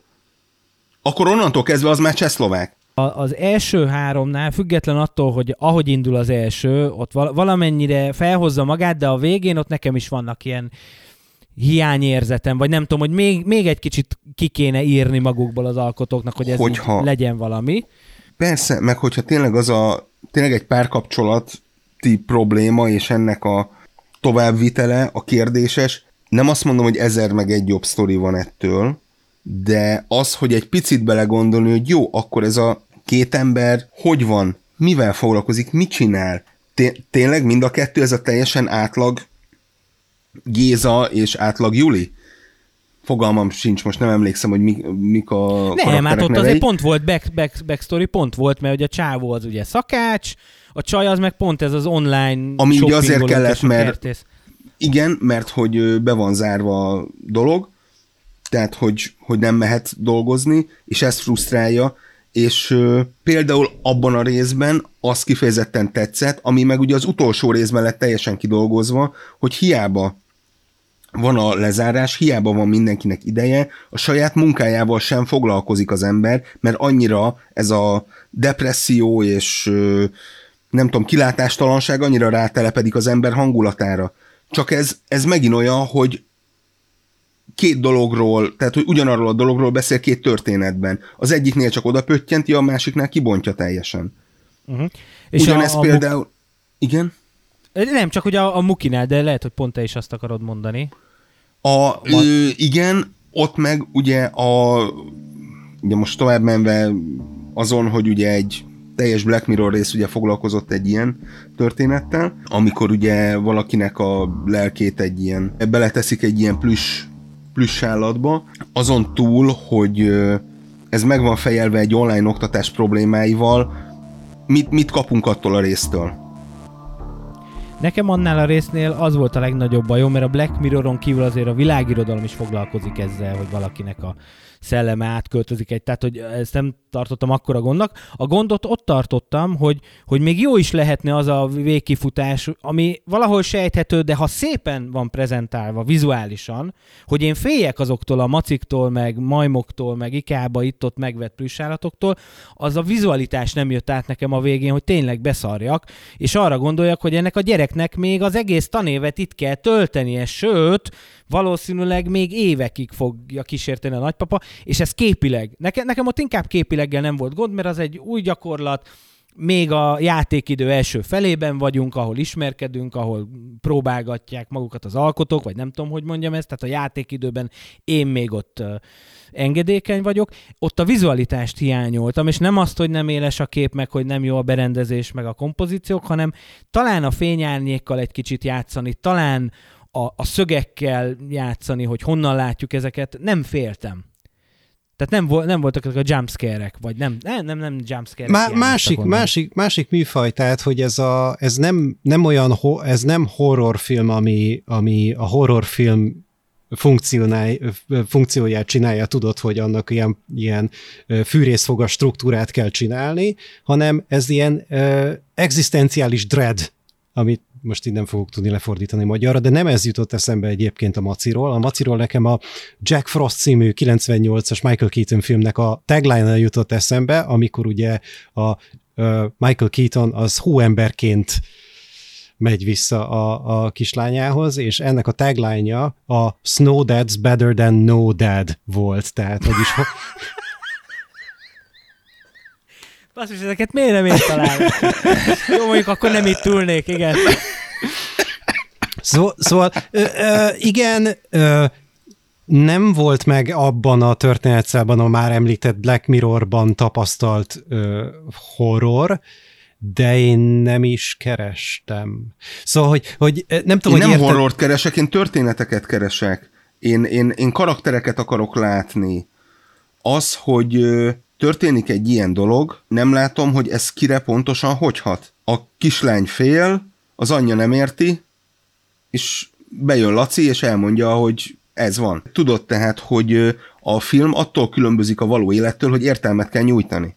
Igen, ugyanakkor a, a korai Black Mirroroknak, illetve hát a, a, a Twilight Zone-nak is az volt az egyik erőssége, hogy nem feltétlenül kínált neked ö, megoldást, vagy végkifejletet, hanem pusztán a pusztán a, a drámai helyzet felvetése volt, ami, ami a nyugtalanságban tart téged, és ez a nyugtalanság megmarad akkor is, amikor már befejezted a dolognak a nézését. Ezt nem feltétlenül látom hibának, hanem ez egy koncepció. Értem, ö, nevezhetjük annak. Neked jogodban áll annak nevezni. Ö, nekem meg jogomban áll ezt kritizálni. Persze, per- persze, persze, persze, abszolút, a, abszolút. Nem, tehát, hogy csak azt mondom, hogy oké, okay, megyünk, megyünk, és, és konkrétan várom, hogy na akkor valami ö, kibillentsen ebből a dologból, mert az például, hogy eltűnik a távirányító, ez olyan érdekes. Igen, vagy az, hogy ugye a nagypapával mi a helyzet, meg hogy vele kell foglalkozni, meg ugye vele mi történik, érdekes, meg, meg igen, egy picit félelmetes, hogy az Ákos is mondta, és Hát jó, de a távirányító után aztán eltűnik a Pásztor Erzsi. Bocsánat. nem, nem látunk, ugye, tehát ugye, hát mondhatnám, hogy nem látjuk többé a Pásztor Erzsit, de hogy valójában azt mi csak feltételezzük, és, és mi van, hogy Miután elesett? látunk egy tollat, miután látunk, hogy Látunk egy eltűnik. tollat, és mi van, hogyha a Pásztor Erzsi elesett a konyhában? Mert nekem egyébként az jött le, és csak később, másnap gondoltam belőle, hogy ez meg lehet, hogy ő eltűnt. Az is nagyon magyar, és az sokkal szomorúbb. És, és akkor ne, ne, nekem ezért jött be először, amit mondott Andis az őrkénnyel, hogy igen, tehát, hogy ők nem nagyon akarnak foglalkozni ezzel, de hogy, hogy alapvetően, tehát az, hogy, hogy mondjam, egy, akár egy nagyon béna izé, kameratrükkel, vagy bármi egyébben egyszerűen csak nincs ott, és látom, hogy nincs ott, az már erősebb történet, mint így. Úgy néz ki a jelenet, hogy, hogy végig a két másik karakterem vagy, és utána egy vágás a közelire, ahogy leesik a tálca, amit behozna a konyából. És ennyi. Tehát, hogy utána visszavágunk rájuk kettejükre a folyosónál, Igen. tehát, hogy nem, abszolút nem látjuk a, pá, a Pásztor Erzsit sehogyan se. Hát ak- Ez az. akkor ez a Kulesov effektus, hogy én azt olvastam le Igen. a színészek arcáról, hogy Igen. nincs ott. Ne, nekem Én, én, én nem azt olvastam történt. le, hogy valami történt, és ők ezzel nem akarnak foglalkozni. Mert ők, ők megijedtek ettől, De ami mind, mind, a történt. két, mind a két esetben valid, csak nálad sokkal közép-európai, meg realistább a reakció. Tud- Tudjátok mit? Egyébként javaslok nektek valamit, hogy Ezért nézz- érzem megint fölöslegesnek akkor azt az eltűnő szart. Mert akkor minek kell az bele? Szerintem az eltűnő izé az, az egy nagyon jó gag. Basszus És a- Ákos, ezt megvágni, ez valami kegyetlen lesz, de hajrá. De, de a, a, a, az eltűnő valami... Hát meg az na- publikálni milyen kegyetlen lesz. de várj, az, az eltűnő valami, az egy nagyon jó gag, és azzal az egy gaggel fel van setupolva, hogy, hogy mi a mi, mi a, a, a mechanizmus. A- Az a mechanizmus, hogy dolgok eltűnnek, és hogy dolgok eltűnnek a szemed előtt, hogy ez most egyébként konkrétan tudományosan micsoda, az nem is érdekes, csak az, hogy és dolgok Pásztor Erzsi nem a szemem előtt tűnik kell, ez a baj, hanem a konyhában. Á, á, Nem a Pali, szoba közepén. Pali, Pali, itt most, most kicsit kilépek a filmesztét a ö, cipőmből, és belépek a filmkészítő cipőmbe, és azt mondom, hogy ezt lehet, hogy így lehetett, így lehetett megcsinálni a, a költségvetésen, meg a, a, a schedule belül. Ez lehet egy kompromisszum. Én, mint néző, ezzel a kompromisszummal együtt tudok élni, én, mint filmkészítő, ezt a kompromisszumot meg tudom érteni. De azt is abszolút megértem, hogyha neked ez nem elég. Az is egy tök valid ö, vélemény. Lehet, hogy hülyeséget mondok. De mondj, mondja. Nem lehetetlen, hogy a kisképernyő és a nagyvászon közti különbség nagyítja ezt fel nekem? Na, ez egy nagyon jó kérdés, fogalmam sincs. Mert- én kis mert- képernyőn lá... Mert, mert ti ketten moziban néztétek, én meg a 10 20 szolos monitoron. Üm, igen. Ez egy jó, ez egy vali- valid kérdés. Ez de jó, e- e- igen, igen. Aha, aha. És ez majd akkor fog egyébként kijönni, hogyha majd ezt ugye HBO-n, HBO Maxon meg lehet tekinteni, mindenki magának otthon. És nem lehetetlen, hogy, hogy emiatt állok bele szőrös szívűbben, vagy szőrszál hasogatóban, Szerintem, szerintem tök valid, amit mondasz. Most tolmácsolom, mert a hallgatók nem látják, de hogy Palin most így átfutott valami nagy gondolat a fején, és így átértékeli a... De meg egy, meg egy gömbvillám.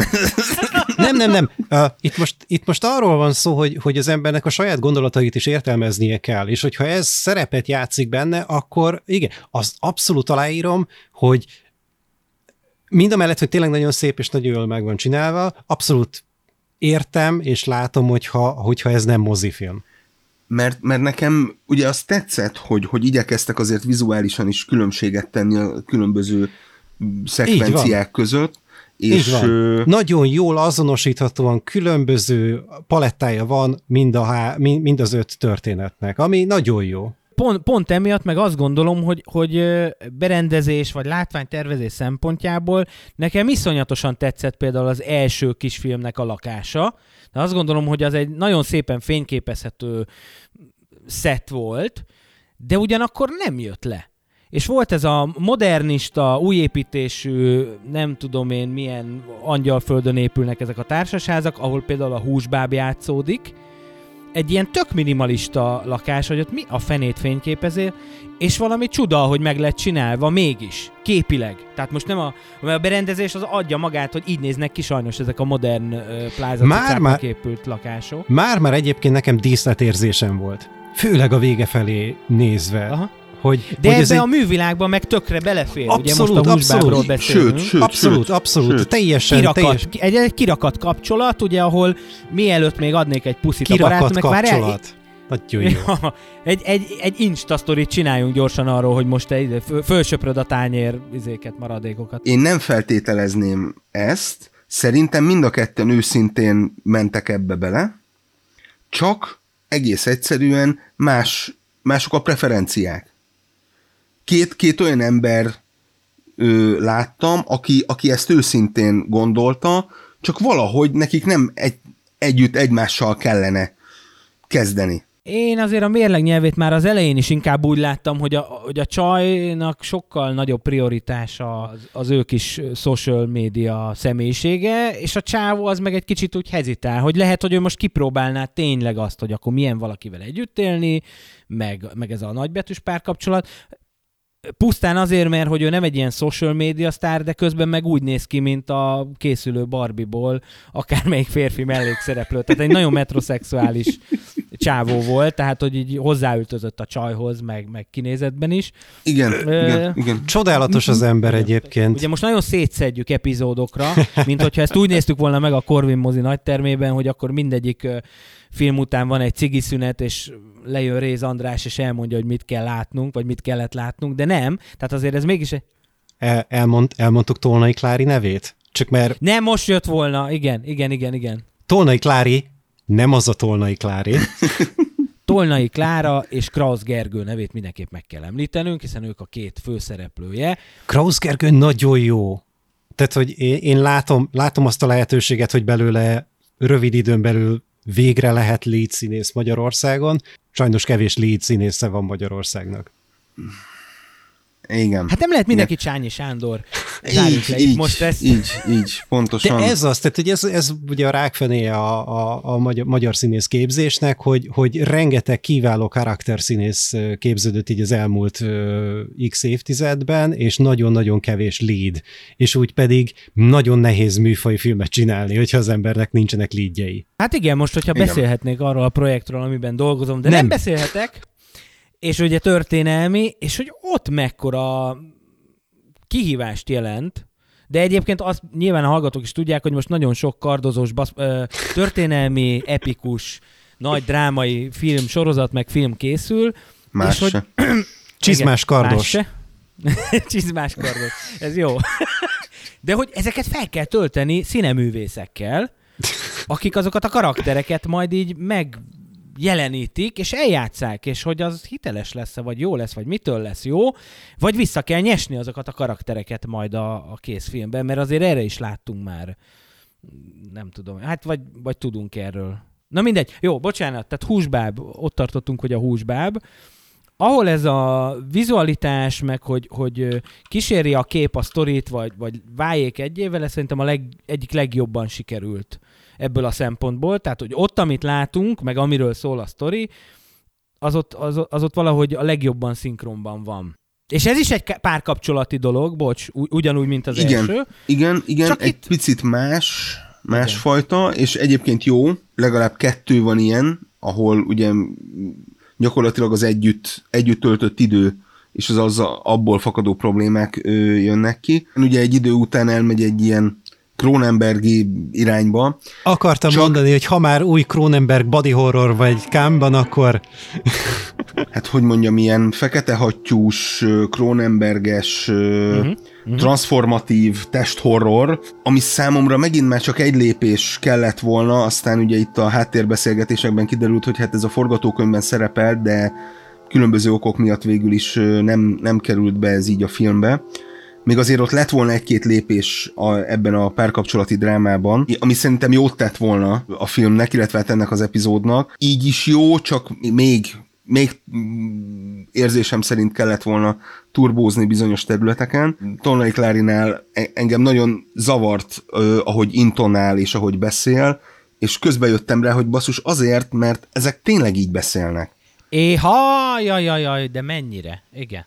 Igen. És és onnantól kezdve így, amikor sikerült átlendülnöm ezen a problémán, akkor így azt mondtam, hogy elkezdtem élvezni a filmet, hogy basszus, hogyha ezek tényleg ilyenek, és tényleg így beszélnek, akkor most már kíváncsi vagyok arra, hogy hogy, hogy hogy élnek ezek a nem tudom én táska és készfertőtlenítő influencerek, tehát még az lehetett volna egy csavar, hogy hát azért nagyon sokszor az van, hogy be van rendezve az a beauty sarok, ami a videó háttere, de amúgy meg egy félszuterén garzon a, a, a helyszín. Csak ugye itt az, az volt a kiindulási pont, hogy ez a Dream Up Lara, vagy nem tudom, hogy, hogy ő egy befutott sztár, igen, hogy ő egy befutott sztár, és hogy neki ez bejött, és tehát, hogy teljesen rendben volt, de hogyha megint elmennénk a realistább vonalra, ahol látjuk, hogy Pásztor Erzsé eltűnik, akkor, akkor lehet, hogy ott mutattuk volna, hogy annyira nem csilivili a dolog. Itt azért volt lendület, kifutása a dolognak, tehát hogy nekem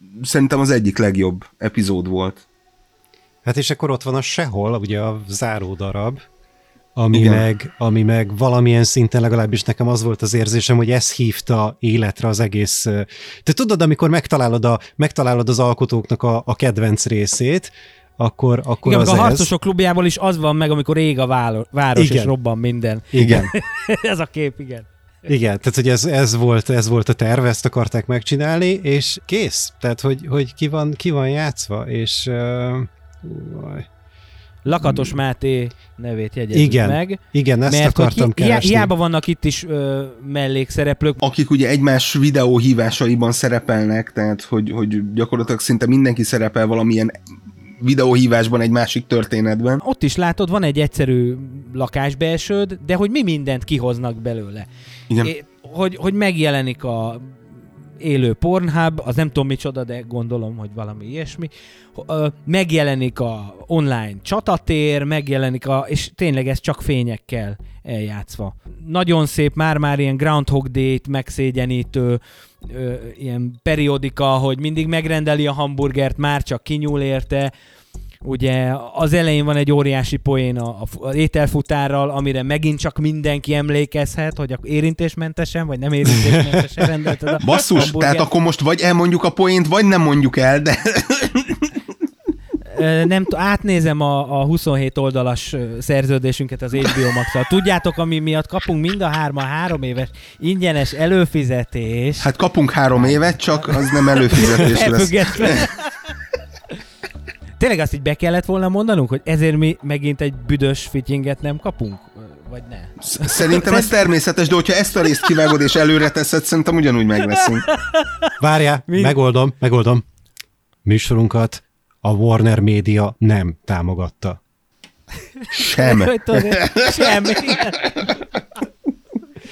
De, hogy, hogy, hogy igen, tehát hogy a, a, a, a sehol... Mi a hallgatóinkból élünk, illetve a hallgatóinknak. Tehát, hogy a sehol az egy, az egy igazi one man show és tour de force, és ami kicsúcsosodik abban a, a végső képben egyébként szerintem ez lesz, ez, ez lesz az egyik legmaradandóbb hát hogy mondjam, a riszkébb képek mellett ez lesz az egyik legmaradandóbb a filmből, és hát megint csak egy, egy másik léptéket ö, ö, voltak képesek a filmalkotók része, rétrehozni, ami nem egy egyszerű dolog, úgyhogy megint csak megint csak őket dicséri, meg hát a berendezőt. És abszolút ezt egy ilyen teljes ö, sztorinak láttam, ami aminek a kidolgozottságához, az, hogy mik történnek meg ugye a, a fő karakterrel egy ilyen ö, bezártságban, milyen menekülési útvonalai vannak, az, hogy van ábrázolva, azt én nagyon ö, magasra értékeltem, tehát, hogy... Ö...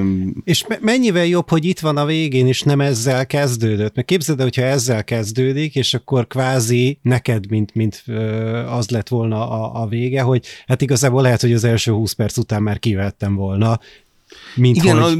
azért mondom, én egy ilyen lineáris dolognak látom, hogy, hogy folyamatosan egyre jobbak a, a részek, az epizódok, és, és, és nincs benne egy ilyen hullámzás, hogy akkor az elején nagyon bekezdünk, és akkor utána egy picit vissza, visszavonjuk, akkor közepére megint beteszünk valami Egyébként tudod, pont ugye erről beszéltünk, hogy van ez a két szerkesztési mód, és akármelyiket választottam volna én, biztos, hogy ez a záró darab. Tehát, hogy Igen.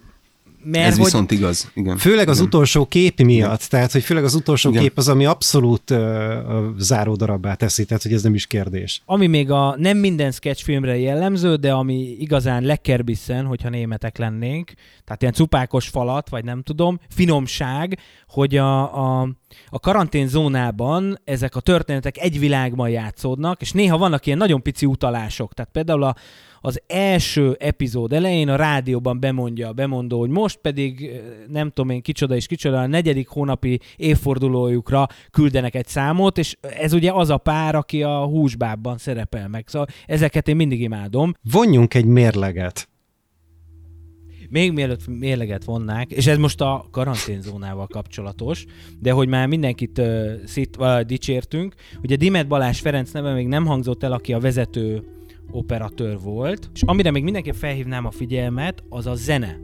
Mert hogy Szegedi Márton volt az, aki összefogta ezt az egész projektet, és kvázi ilyen, nem, nem tudom, zenei producer talán erre a legjobb szó, Ö, és neki volt ugye egy társa, az a Leonard von Rim, Rim Donk, bocsánat, Rem Donk. Szóval a lényeg az, hogy Szegedi Márton nagyon szépen összeszedte, összegyűjtötte, meg, meg kapálta ezeket a zenéket, és a, a nem tudom, hogy a vége főcímre emlékeztek-e, de én azóta erre a Jobbágy Bence nevű figurára, a Bence kalandjai formációnak az ilyen egyszemélyes mindenesére nagyon rákattantam.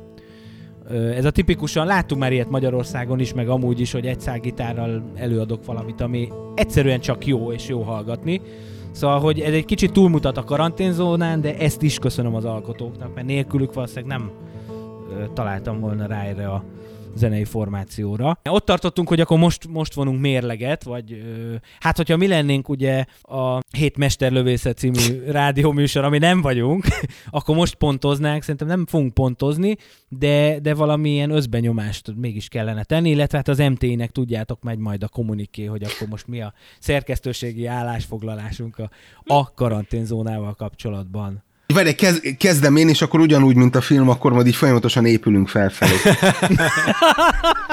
az én véleményem az, hogy mindenképpen egy nagy vállalkozás volt, mindenképpen dicséretes, hogy ezt ö, sikerült végigvinni, és tényleg ö,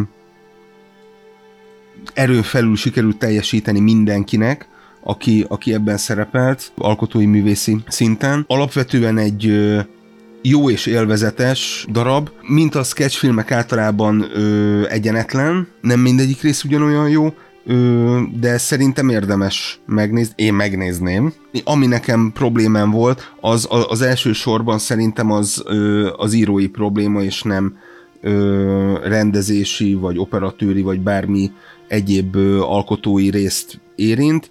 Mm, én, én egy picit ö, mondhatom, hogy mélyebbre ástam volna, hogyha nem minden rész valamilyen emeleti lakásba játszódna. És még ezt is be tudom tudni ilyen jellegzetes első filmes problémának, hogy valamiről vagy sokat beszél az ember, valamiről meg, tehát vagy nagyon sokat, vagy nagyon uh-huh. keveset. Itt elsősorban ugye ez a kevés beszéd, nem pont ugyanolyan dologról szóló beszéd, de, de első filmként mindenképpen szimpatikus, élvezetes, szórakoztató. És most a többiek. Forgácskartárs.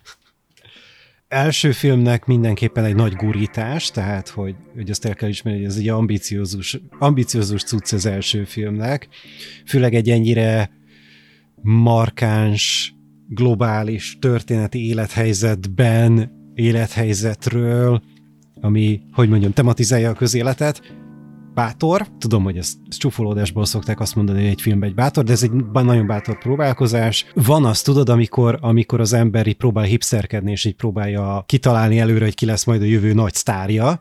Na, ez az a film, amiből lehet válogatni. Tehát, hogy ez az a film, amiből lehet ám csemegézni, hogy kik lesznek a jövő nagy színésztárjai. Itt nagyon jól válogatott színészekkel. És nagyon jó sztori, és ez, ez főleg, főleg így kiskép, kisképernyőn jó volt. Mondom azt, hogy moziba ez hogy néz ki, azt nem láttam, de hát ahogy, ahogy most azt sejtem, hogy ebből ugye nincsen moziforgalmazás, úgyhogy, úgyhogy ez mindenképpen majd csak képernyőn fog látszódni, de, de annak nagyon jó, és hát, hogy mondjam, Mucsics Kalacit mindig jó látni.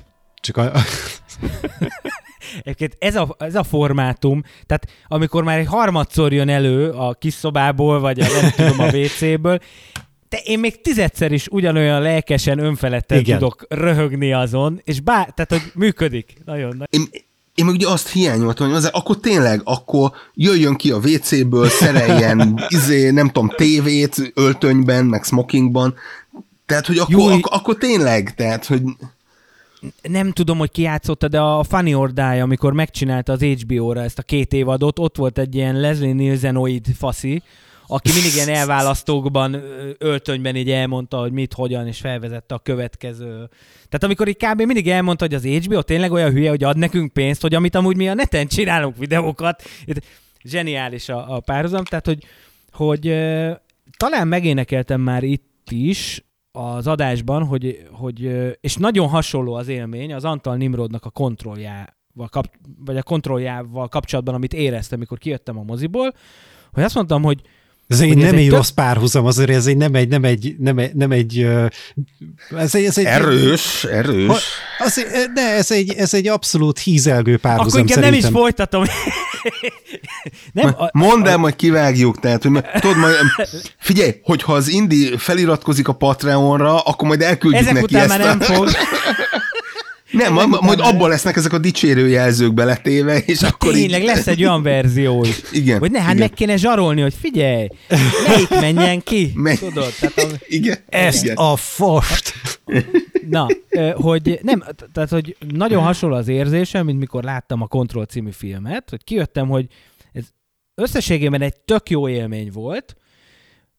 A műfai besorolással voltam én gondba, meg néhány ilyen akcentussal a filmen belül, tehát hogy hova és mikor rakjuk a hangsúlyt, viszont az idő az engem, meg hát inkább Antal Nimrodot igazolta, hogy ez egy iszonyat jó névjegykártya ez a film. Tehát most ez a csapat lerakott egy olyan névjegykártyát, hát mint látjuk ugye az HBO asztalára is például, hogy figyelj, mi ha kell, akkor tudunk csinálni 15 négyzetméteren belül egy kabulostromát, egy szappanoperát, vagy egy drámát, vagy... Tehát, hogy iszonyatosan nagy spektrumot láttam. A sketchfilmek minden gyerekbetegségével, illetve nem, az első filmek minden gyerekbetegségével, és a sketchfilmek minden tulajdonságával, tehát pont ez az egyenetlenség. Drukkolni tudok annak, hogy ez a csapat ez, ez folytathassa és hát a titkos vágyam, és akkor itt most tényleg ilyen nagyon-nagyon privát hangot pengetek, hogy a mucsicskáiknak volt egy sorozatuk a Roboraptoron, amikor megírták Budapest zombi apokalipszisát. Ez egy ilyen folytatásos történet volt, és Hát én nagyon szeretném, hogyha azt meg, megcsinálnák, mert hogy ebből én azt látom, hogy simán jönne. Tehát amit, amit ilyen zsánerekről tudni kell, vagy tud érdemes arra, arra ők így felnőttek, és, és hajrá. Fiatalok, aranyosak, csinálják mit is mondtál Ákos, hogy mi tör, történelmi, kardoz, kardozós, baszós, csizmás? Igen, nem, tehát, a, hogy a, a, szerinted ilyen, kardos. erre, erre, erre alkalmas ne, nem. nem, de hát, hát azért ez mondtam, az... hogy ez egy ilyen legbelső vágyam, most az, hogy nem ilyen filmek jönnek, meg nem, ne, éppen nem ezt a Következő a pár évben éljük. nem is nagyon fognak, igen. Hát de figyelj, bízunk abban, hogy lesznek olyan mencsvárak, meg műhelyek, ahol ezt ezzel be lehet próbálkozni. Nézd, én, Mert én, azért- én, abszol, én abszolút bízok, mert az nekem nem kerül semmibe. Hát, Hogyne? Persze. Jó, hát akkor nem tudom. Szerintem akkor üssük rá a csüm ajánlja bélyeget erre az alkotásra, és azt szeretnénk mondani a hallgatóknak, hogy aki rendelkezik HBO Max előfizetéssel, az mindenképpen tekintse meg. A Illetve ossza meg a jelszót. Jó, hát itt a különböző VPN varázslatokról Bandival majd adás után fogunk szerintem beszélgetni. Ö, igen. Egyébként, hogyha egy VPN szolgáltató szeretne nálunk hirdetni, akkor név és cím a szerkesztőségben. Ajánló. A csüm szerkesztőségének ajánlásával. Bizonyára nagyon érdekli a kedves hallgatókat, hogy éppen mit nézünk, mit hallgatunk, mit olvasunk, vagy mit csinálunk. Úgyhogy eh, hát egy ilyen szubjektív ajánló per élethelyzeti jelentést várok el mindenkitől. Körülbelül két flagben szeretném, hogy ezt labzártáig leadnátok. A borítékra írják rá Miska bácsi leveles ládája.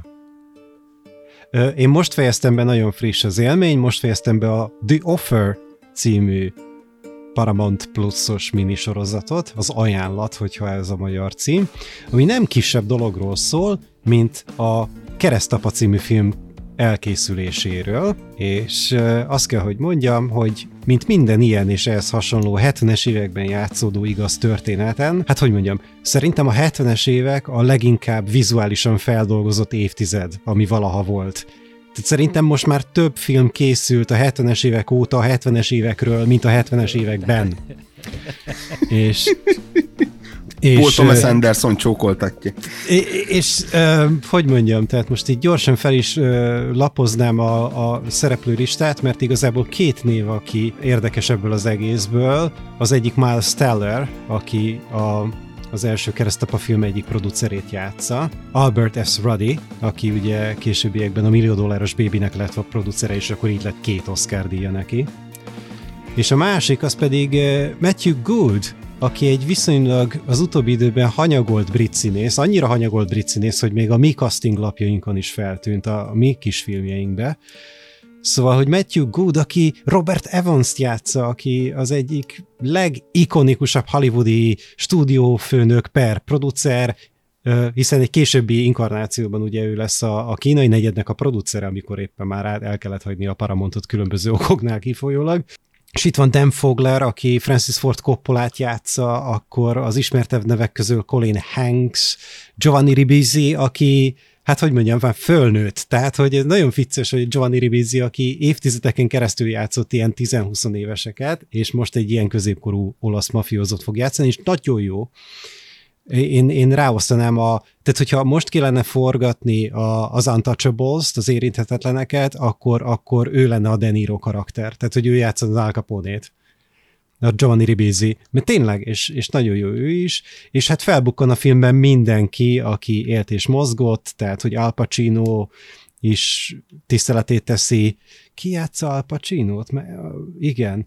Anthony Ippolito játsza. Most Al- megijedtem, hogy Al Pacino, mert azt már láttuk, Nem, nem, nem, az, nem, amikor nem. Al Pacino nem, a, fiat, játsza a fiatal 40 Al évvel. Pacino-t játsza a, a, Anthony Ippolito, aki, aki egészen jól játsza a, ezt, a, ezt a jellegzetes orhangját, tehát hogy mi, mi ugye már az idősebb Aha, Pacino-nak aha. a, az organumára emlékszünk, de ez a 70-es évekbeli Al Pacino-nak igen. a nagyon orhang, ez, ez nagyon megvan. Na mindegy, szóval nagyon érdekes sztorik vannak benne, és hát hogyha a fele is igaz ennek a, az egésznek, hogy hát hogy zajlott a Mario Púzóval való közös írás, ugye Coppola és Púzó között, illetve hát, hogy milyen Legközelebb egyen kevesebb babot. És, ez, és ez a poén így, így egy az egyben meg van jelenítve a sorozatban, de nem viccelek. Öm, öm, Pali oda is bedolgozik. de, hogy, En, en, engem szétszednek, hát ki, kirabolnak folyamatosan. de hogyha lehet hinni ennek a sorozatnak, hogy milyen, milyen háttérmahinációk zajlottak itt a stúdió és az olasz maffia és Frank Sinatra és a többi között, akkor, akkor egy tényleg egy egész, egész érdekes ennek a keletkezés története is. És már várom a következő évadot, amikor nyilvánvalóan már rá fogunk térni az apokalipszis mostra, tehát hogy, ö, hogy így készült az apokalipszis mostból, hiszen apokalipszis mostból nem lehet elég. Aha. Ő, én, még, én még a szívbélit megnézném, hogy az hogy készült, ha már így maradunk a, a Coppola életműnél. Illetve, tehát, hogy ne- nem is az, hanem onnantól kezdünk, hogy ki, kijönnek a számok, hogy akkor mennyit keresett, és utána az a 20 év, hogy hogyan termeli vissza az adósságot. Úgyhogy The Offer a Paramount Plus műsorán. Pali jön. Én, hát ö, köszönöm a lehetőséget. Hát ö, privát élet, hát ö, ugye felvettek a Nemzeti Közszolgálati Egyetem katonai mű- műszaki doktori iskolájába, úgyhogy majd ott fogom karrieremet, a hivatalos karrieremet tovább folytatni. Gratulálok, és akkor hivatalosan is Köszönöm szépen. nevezhetünk doktor úrnak? Még nem. De engem nem még, a doktor érdekel, hanem, hanem a rang. Még, A fokozat. A rangfokozat. egyrészt ez a rankorság, tök- komolyan, tehát borzasztó. Ö, másrészt én ugye doktorandus leszek, vagyok, Doktor? Andus. Na mindegy. Ami... méltóságos vagy tekintetes úr? Ezt, és akkor ezt eldöntjük. Hát figyelj, ez... igen. Jó. Hát ö, igen, ez, inkább ez az alsó atya, inkább ez, ez, ez lesz egy, egy pár évig. Ö, igen, hát majd, majd a vége ez egy ilyen doktori cím lesz, ami ugye foko, tudományos fokozat lesz, és, és nem csak egy puszta cím. Uh-huh. Ö, ha eljutunk odáig, bízunk a Pa- legjobbakban. Pali az adjunktus. Ő az majd, igen, az majd, az majd így jön. Ad, ad, addig így ilyen maximum egy ilyen tanság kategóriáig leszek. Hát egyébként meg ugye az elmúlt pár napban egy picit így jobban beleástam magam mondjuk így a kanadai filmművészet fejlődésébe, és hát így, Ó, csak nem. hát A ugye... váratlan utazás túra. Hogy mondjam, az is fontos rész, hiszen valamiből kell pénzt szerezni, tehát, de elsősorban ugye a Claude Eru nevű producer, aki ugye Magyarországon is forgatott például a Forma 1 című sorozatot 80-as évek ö, második felében, és például ugye a Jean-Claude Lord ö, abszolút ö, szőröstökű profi, és ő a 70-es, 80-as években gyakorlatilag mondjuk úgy Cronenberg mellett egy, egy párhuzamos pályát futott be, idén ö, hunyt el, gyakorlatilag a 90-es évek második felétől már csak tévéfilmeket forgatott, gyakorlatilag bedarálta ö, Hollywood a, a korábban még létező független kanadai filmgyártást is, és hát ö, például a, a látogatási idő, vagy a, az acélemberek háborúja, ami hát ö, mondjuk azt, hogy mondjuk a látogatási időnek a teljes szekvenciákat vesz át ugye a George Penn Cosmatos és a Cobra, ugye a teljes kórházban játszódó jelenek úgy vannak felvéve, úgy vannak bevilágítva, mint itt. Illetve hát a, ugye az acélemberek háborúja egy ilyen Terminátor ö, inspirálta, gyakorlatilag ilyen ö, proto robotzsarúként működik. Mondjuk a két film között forgatta a Száguldó falkát, ami, ami nagyjából egy ilyen váratlan utazás, csak ugye télen és kutyákkal, tehát De egyébként, egy- ha már robotzsaru, a Igen. robotzsaru sorozat, az viszont abszolút Kanadában készült, ugye? Az, az sejtem, teljesen, hogy- teljesen. Hát az úgy teljesen. is sikerült, mint ami 90-es években készültek Kanadában, Igen, igen, igen.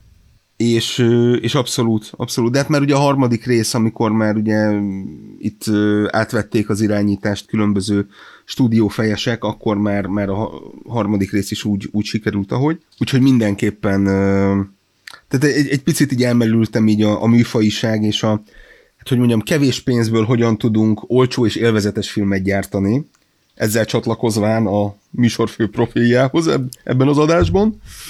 Ö, és, és hogy igen, hál' Istennek vannak, vannak pozitív példák, és, és hogy minden korszakban megvannak ennek a maga útjai, csak meg kell őket találni. Pali ajánlott végül valamit? Én, én ajánlani konkrétan nem ajánlottam, hát ezt néztem meg. Hát meg ezt a, most így, a, a, figyelj, a, hogyha ezekből a kanadaiakból egy-két linket dobsz Persze. nekünk, azt ja, adás persze, simán. Simánszki. berakunk. Vi- fenn van minden. Hát nem titok, meg ugye a, a fantasztikus nagy sikerű közönség találkozón ugye megtörtént a, a fizikai kontaktus is, a Vakfolt podcastnak ugye az egyik felével, hogy bizonyára sok hallgatónk tudja, mert őket is hallgatja, de nekik most van egy ilyen magyar évadjuk. És nagyon jól szerkesztett adások abból a szempontból, hogy miket válogatnak ki a, a magyar film történetéből, és legutóbb például a Fehér György szürkületét dolgozzák fel. Ahhoz képest, amekkora az a film, hogy keveset foglalkoznak vele talán. Ezt szeretném megemlíteni. Úgyhogy összességében ezt az évadot, ezt nagyon ajánlom, ezt a magyar évadot. És hát vele meg az történik, vagy történt, még van egy vagy két forgatási napunk, hogy rendezői székbe ülhettem ismét. Hát robogunk ezerrel a zenész filmes tematikánk második, remélhetőleg befejező része felé, hiszen hát milyen bemutatóra készülünk, és vágyunk, és várjuk. Ö, itt, itt van, erre várunk már fél éve, Baz Luhrmannnek az Elvis filmjére. És hát ez, ez teszi rá a koronát majd az évadra remélhetőleg. És Komár Laci. Hát mindenképpen. Szóval most táncoló fekete lakcipőkben búcsúzunk a kedves hallgatóktól. Búcsúzik itt Bandi, Pali és Ákos. Sziasztok, és ne felejtjétek el, hogy Sasha Hen októberben 68 éves lesz. Hihetetlen. Sziasztok! Hogy jön ez ide? Mazak, ha még ok- októberben mondanád. Ugyanide, Jó, mondjuk, mondjuk én is hülyeséget kérdeztem, mert nyilván hogy jön ide egyes golf kabrióval. igen. Na de hogy fog tudni azzal parkolni a karanténzónában? Egyébként meg mi ki a fütyit érdekelni, hogyha mind a Igen, hárman igen, egyetértünk mindenben. Jó, bazd meg, te könnyen beszélsz a vasfüggöny másik oldalán, érted? Neked van még plusz négy percet, ha jönnek a rakéták, érted? Na, e, igen. Négy percem, hát viszi nem érek le a földszintre négy perc alatt, ne viccelj El se tudod szívni a cégit rendesen.